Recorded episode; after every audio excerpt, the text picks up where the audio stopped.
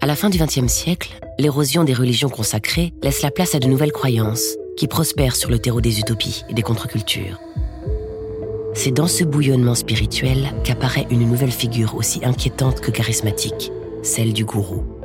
De l'Afrique aux États-Unis, de l'Europe à l'Asie, Otto Muel, Marshall Applewhite, Claude Vaurillon, David Berg et Warren Jeff furent autant d'incarnations de ces nouveaux archanges du mal.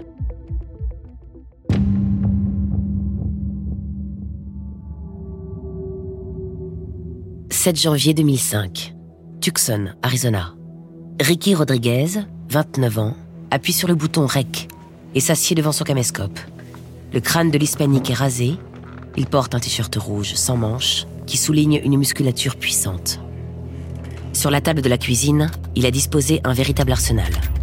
Un pistolet, des chargeurs, un couteau de chasse, un rouleau de gaffeur, un taser, une perceuse. Face à l'objectif, il enregistre alors, durant une heure, un message d'adieu. Je pense que nous sommes en guerre, en guerre contre la terreur. Ces ordures sont les véritables terroristes, et ceci est mon arme. Dit-il en brandissant son poignard. Mon but est de retrouver ma mère, cette petite salope. Comment peut-on faire ça à des enfants et dormir la nuit? Peu importe. C'est mon but et ça va me faire du bien de provoquer des dégâts. C'est un besoin de vengeance. C'est un besoin de justice. Puis, avant d'arrêter la vidéo, je pense depuis longtemps au suicide. J'y pense depuis que je suis né. Depuis plusieurs jours, Ricky veut se venger de sa mère, Karen Zerby, qui dirige la secte The Family et la cherche en vain. Le lendemain de son enregistrement, Ricky n'est pas parvenu à la trouver. Alors il décide de jeter son dévolu sur Angela Smith, qui fut l'une de ses nourrices. Encore une de ces femmes qui, au lieu de le protéger, ont transformé son enfance en enfer. Allô, Angela? Angela Smith a 52 ans, les cheveux poivre et sel, de grands yeux noirs et un large sourire qui évoque l'actrice Shelley Duval. Elle fait partie de The Family depuis le début des années 70, quand la secte se nommait encore The Children of God. Elle a été la secrétaire et la maîtresse de son créateur et guide spirituel, David Berg. Elle a suivi son enseignement, propagé sa parole, couché avec des hommes pour leur révéler sa vérité et les rallier à sa mission elle s'est également chargée d'éveiller sexuellement les enfants de la secte. Et parmi eux, il y avait Ricky. Né en 1975, il est le fils de la seconde femme de David Berg, Karen Zerby, et d'un inconnu de passage. Surnommé Davidito, Ricky a un statut unique pour le gourou. Il est son héritier, celui qui doit lui succéder à la tête de The Family. Dieu en a décidé ainsi, et sa parole est sacrée.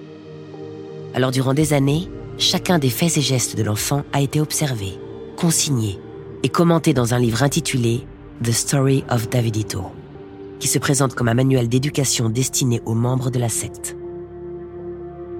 La pédophilie, l'inceste et les relations sexuelles entre enfants y sont vivement encouragés.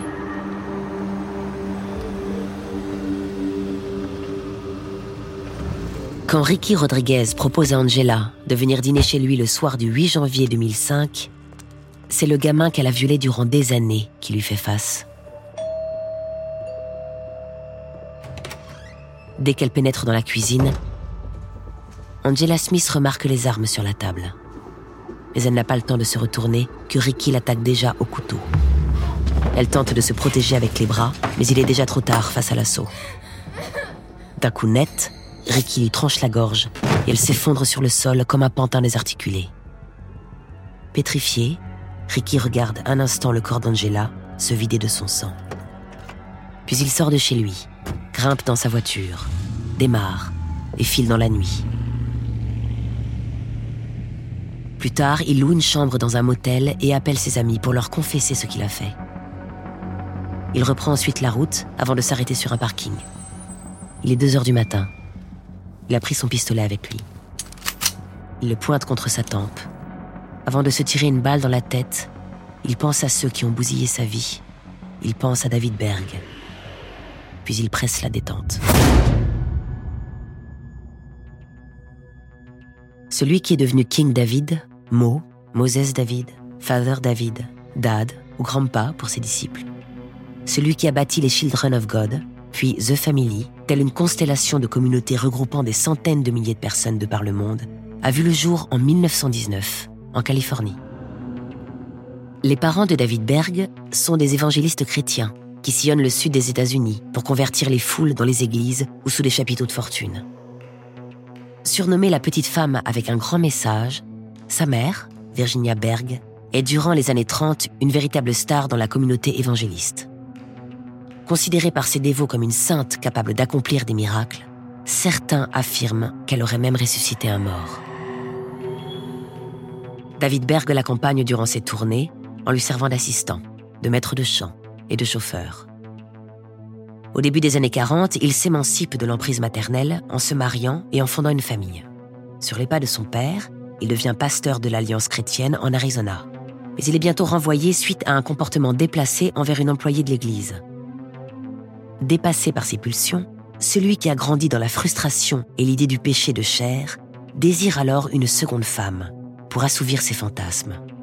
Mais la sienne refuse la polygamie. C'est une période de crise et de doute, durant laquelle David Berg rejette les dogmes et son ambition de devenir un homme d'église. Pour exprimer sa foi et gagner sa vie, il forme alors un groupe musical avec ses enfants. Teens for Christ, qui joue dans les rues et les parcs en Californie. Nous sommes à la fin des années 60 et David Berg observe un monde en pleine mutation. Sur les campus, les étudiants manifestent contre la guerre du Vietnam, protestent contre la société de consommation et rêvent de nouvelles utopies. Révélation. À tout juste 50 ans, David Berg se laisse pousser les cheveux et la barbe, enfile une tunique et adapte son discours à celui de la contre-culture. Jésus devient dans ses prêches un messager anti-système, une figure révolutionnaire capable de séduire les jeunes idéalistes. Très vite, David Berg parvient ainsi à convertir un groupe d'une vingtaine de hippies à sa cause. Baptisé par ses soins The Children of God, la troupe prend alors la route vers l'Est. Destination, la terre promise. À chaque étape vers ce territoire inconnu, de nouvelles recrues se joignent à eux. Pas de cigarettes, pas d'alcool, pas de sexe hors mariage. La discipline instaurée par Berg est drastique. Tel est le prix à payer pour les élus, pour ceux qui survivront à la destruction de l'Amérique. Prophète du nouvel apocalypse, David Berg a en effet vu la fin des temps le règne à venir des enfants de Dieu et son apothéose. À bout de ressources, la communauté finit par s'installer à une centaine de kilomètres de Dallas, dans les plaines désolées de Surber. C'est là, au milieu de nulle part, que Dieu parle à David Berg pour lui révéler son destin. Il est la résurrection du roi David, qui conquit Jérusalem à la tête de son armée et fonda un vaste royaume. Alors qu'il couche avec deux femmes, Dieu lui fait une seconde révélation au moment de l'extase. Le sexe est pur s'il est pratiqué avec amour. L'amour est désormais libre et ses disciples peuvent faire tout ce qu'ils désirent quand ils le désirent. Le nouveau Messie quitte ainsi sa femme pour sa secrétaire de 23 ans, Karen Zerbi. Rebaptisée Maria, elle devient pour la communauté l'incarnation de la nouvelle Église qui s'appuie sur une doctrine révolutionnaire où sexe et religion ne font plus qu'un. Pour communiquer sa parole à des fidèles de plus en plus nombreux, David Berg publie La lettre de mots, dont les illustrations le représentent avec une tête de lion, tel le roi de la jungle.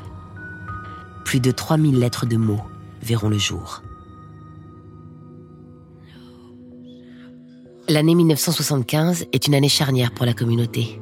Maria donne naissance à Ricky Rodriguez, surnommé Jesus Baby, qui est aussitôt reconnu comme le fils spirituel du gourou. Sous la pression de parents qui se mobilisent afin de prouver à la justice que leurs enfants sont retenus contre leur volonté par The Family, David Berg décide de filer en douce pour l'Angleterre, avec Maria, d'où il dirige désormais à distance les opérations de la secte. Afin de brouiller les cartes, The Children of God devient alors The Family International. Et c'est désormais en Europe et en Amérique du Sud que prospère la campagne d'évangélisation de la communauté religieuse. Dans les lettres qu'il adresse à ses ouailles, apparaît pour la première fois un nouveau concept, The Flirty Fishing, David Berg déclare Mes jolis petits poissons, est-ce que vous feriez tout pour Jésus? Seriez-vous prête à aider les pêcheurs à attraper des âmes perdues Même à subir la crucifixion par le flirty fishing? Pensez-y, jusqu'où êtes-vous prête à aller? Ce qu'il propose à ses adoratrices, aux femmes qui se sont engagées pour sa cause, c'est de devenir des salopes de Dieu, des prostituées de Jésus. Leur mission est d'aborder des hommes à toutes occasions, dans les rues, les parcs, les magasins, les bars, les boîtes de nuit, afin de les séduire et de coucher avec eux contre de l'argent. La prostitution est dès lors envisagée par David Berg comme le moyen de convertir de nouveaux membres grâce au sexe et d'obtenir des donations sur l'oreiller afin de consolider son trésor de guerre. C'est à Tenerife, dans les îles Canaries où il s'est réfugié avec un groupe de jeunes et jolis adeptes, que le gourou lance le flirty fishing dans les discothèques locales. Le succès est immédiat et très vite la méthode s'exporte dans les 700 colonies de The Family qui ont fleuri dans 17 pays. Au début des années 80, la famille s'est agrandie et compte désormais 470 000 fidèles dans ses rangs. Mais Interpol est aux trousses du gourou et le traque bientôt pour proxénétisme. De cache en cache, de pays en pays, David Berg vit reclus, entouré de sa garde rapprochée.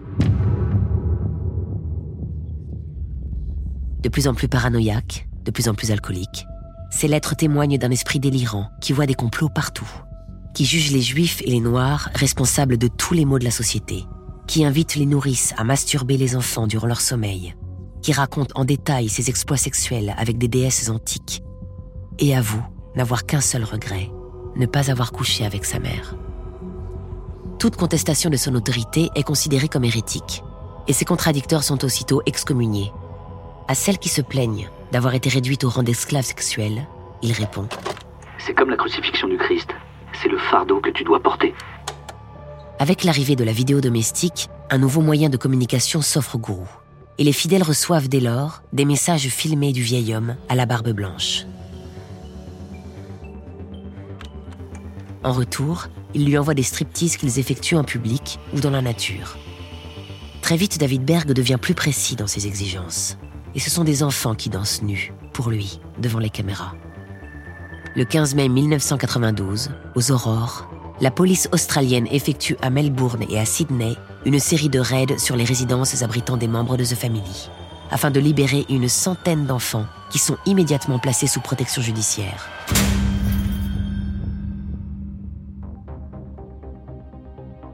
Accusés de maltraitance, leurs bourreaux se retrouvent derrière les barreaux. Malgré les recherches, David Berg reste lui introuvable. Ce n'est qu'en novembre 1994 que l'on apprend que son corps a été découvert par ses disciples, inanimé, dans sa cachette au Portugal.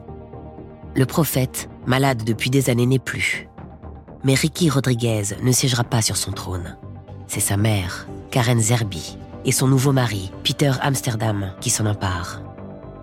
Si les nombreux procès qui se succèdent alors entraînent une hémorragie de fidèles, The Family International affirme bientôt, sous la direction de Karen, s'être réformée et avoir fait l'examen de ses erreurs du passé. Un noyau dur de 9000 personnes reste ainsi dans les rangs, secrètement fidèles aux préceptes de David Berg, qu'ils considèrent toujours comme leur messie.